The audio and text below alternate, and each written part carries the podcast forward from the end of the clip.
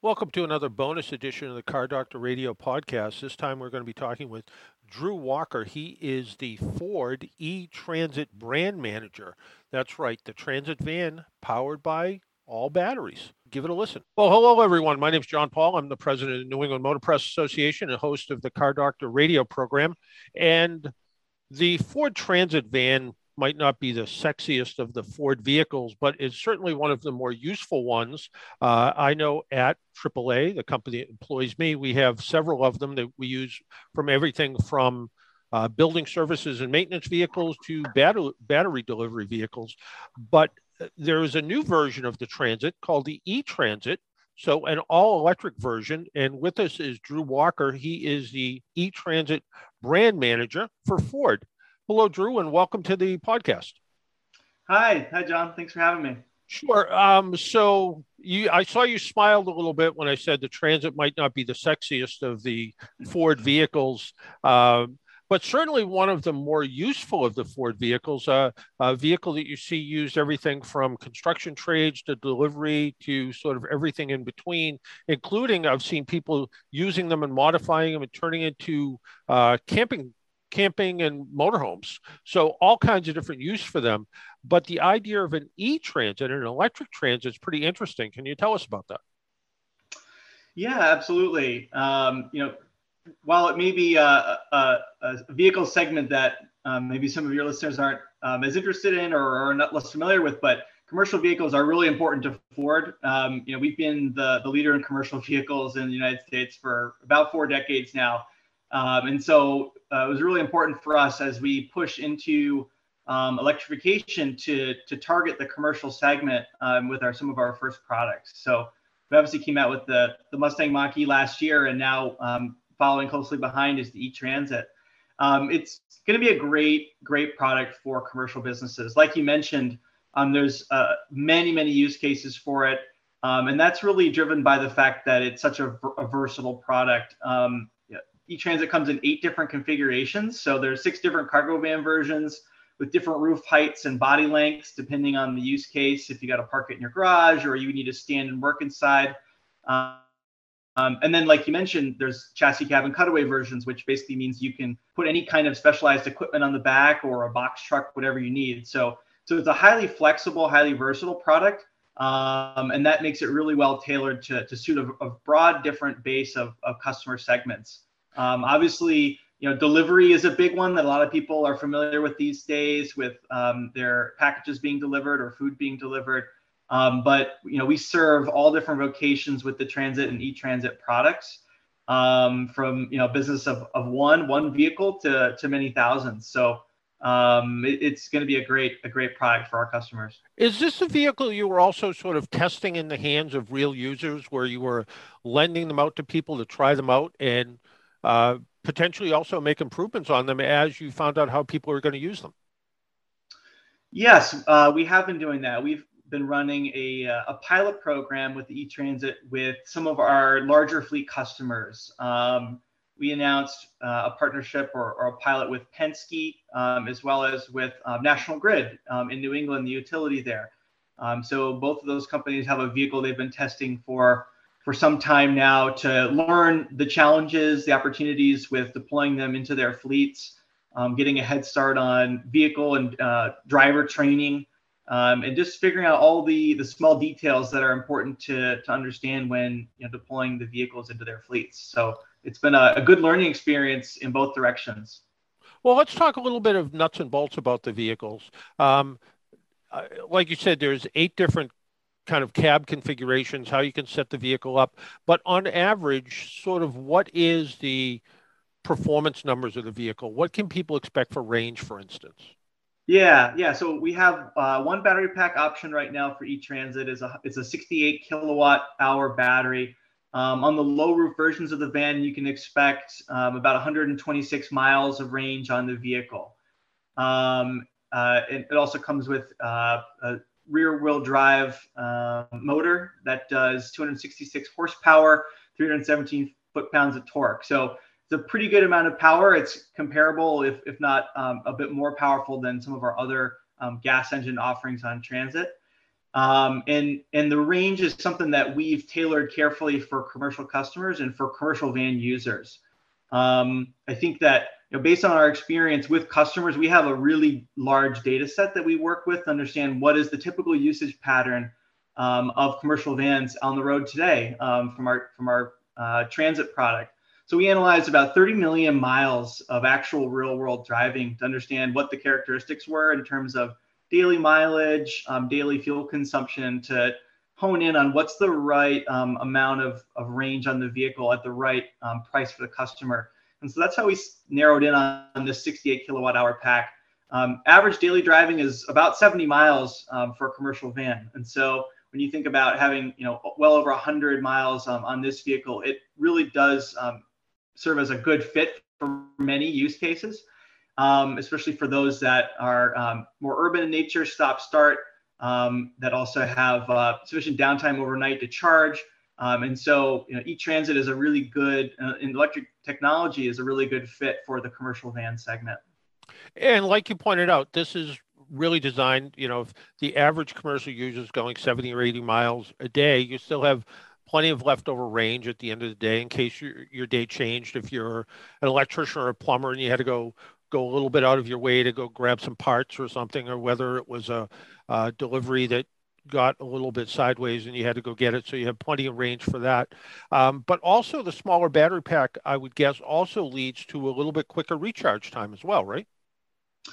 Yeah, it does. Um, you know, having more batteries on board, it it, uh, it, it takes longer to charge. Um, it's more weight in the vehicle, so you leave more of the uh, payload capacity for for stuff in the vehicle this way um, and, and also less cost um, for the consumer. So it's really trying to find the right balance of, of the amount of energy that you need to, to do the, the jobs and the use cases that you have, um, you know, at, the, at the right price.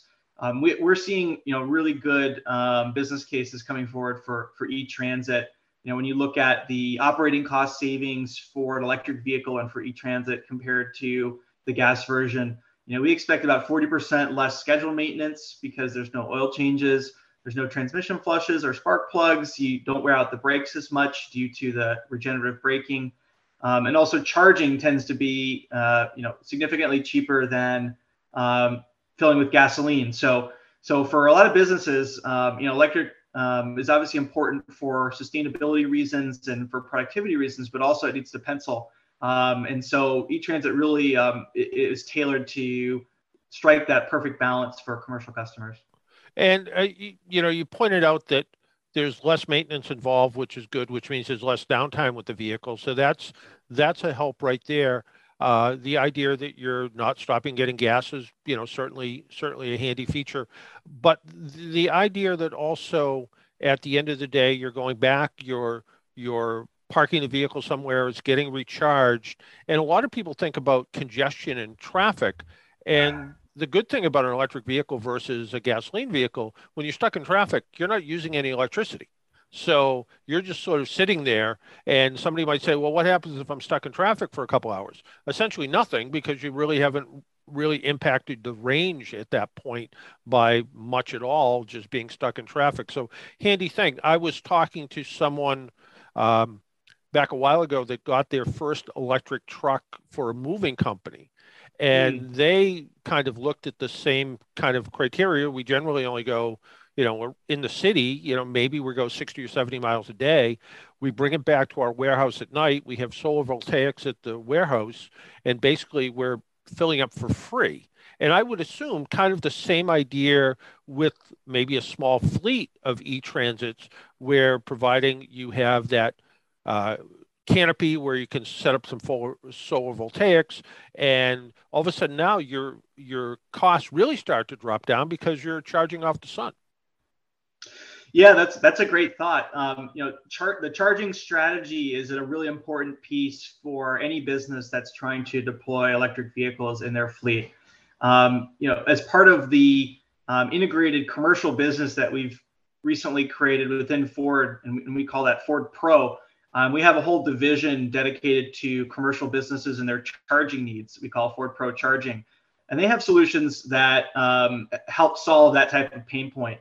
Um, so if you store your vehicles at a place of business, um, we basically have turnkey solutions to help design um, and, and, install uh, chargers at your place of business and also help with software to, to manage those vehicles, make sure they get the lowest possible um, costs for charging, uh, make sure they're charged every day and meet other um, sort of uh, grid power grid challenges and, and, constraints in that area. So that's a really cool um, opportunity that we have within Ford Pro. But whether a vehicle is brought home at night and charged at home, we have ways to um, have a driver get reimbursed or a reimbursement report generated based on how much electricity they use at their house. So that way, if you've got a, a fleet driver bringing the vehicle home, they can charge at their home and not feel like they're uh, footing the bill for the company. There's easy reimbursement reporting opportunities there, as well as public charging with consolidated billing across the entire fleet. So really, as you think about the different ways that a company might charge the vehicle, we have software and hardware solutions at every turn to help them with that. That that makes it that makes it really interesting and kind of uh, something that could certainly be very practical for the, the person or company that's looking for these vehicles. How soon will the e-transit become available? Is there kind of a price point yet? Uh, what do we what can what can we tell people? Yeah, um, so e-transit is shipping to customers um, as we speak. So um, we started production on it earlier this year, and they're officially um, shipping out to dealerships and to customers uh, right now. And so um, we have uh, over 300 different companies that have placed orders for for e-transit, um, ranging from uh, small construction businesses all the way up to you know over a thousand units going to Walmart. And so um, it, it's it's actually uh, it's happening right now. There'll there'll be uh, you know some for sale through our our dealerships as well. So for small businesses um, across the country, they'll have access to to e-transit. Um, and we're planning to build about 10,000 of them for our first model year here. That's great. And uh, sort of a starting price on sort of a kind of basic model, I guess. Yeah, the the uh, the cutaway model starts at forty three thousand two hundred ninety five dollars MSRP. Um, so that's obviously um, the, the incomplete vehicle, but in general, you know, they're uh, about you know nine to ten thousand dollar price premium over our um, gas vehicles, but um, you know, we it, we expect the vehicle to be eligible for the federal EV tax credit um, and other state um, and local incentives that may exist in different regions. So um, there's certainly a very competitive uh, price point. The cargo vans they actually start at 47,185 um, MSRP. So um, definitely a, a, a, really competitive price. I think that's going to be very attractive to, to many of our customers. Yeah, I think for people that were used to, uh, you know, buying a van and paying, you know, whether who's ever the manufacturer is, and especially with a vehicle that may have had a diesel engine in it, they were paying extra for that extra premium for diesel. Uh, this is going to slot right in between that pretty well, give them that electric vehicle efficiency and the idea that it's you know over time going to save them some money and i'm sure that's part of it as well that you have to look at that first year maybe there's a there's a premium that you're paying but over that four five six year time frame when you factor in the maintenance costs and less fuel economy uh, less gasoline costs as well uh, all of a sudden now the the the e-transit probably really starts to make a lot of sense for people. Yeah the total cost of ownership benefits are, are very real here. Um, and depending on um, how the, the vehicle is used depending on what maybe additional incentives are available um, from the federal government or state governments, it could be a, a, a no-brainer for for many customers to adopt e-transit. But you know, obviously the the on paper is an important piece of it, but you know the the productivity benefits are other are also really important, right? And so you know, you think about electric vehicles, um, you know, they're quiet operations. So if there are certain ordinances about operating after certain hours, um, things of that nature. You know, this it's not an issue for for the electric vehicle because it's so quiet. There's no emissions, so you can drive them indoors. Um, many businesses need to go into a warehouse to, to load up what's what needs to be transported to the truck instead of running the vehicle and filling the warehouse with with fumes. Now it's you, you don't have that issue again.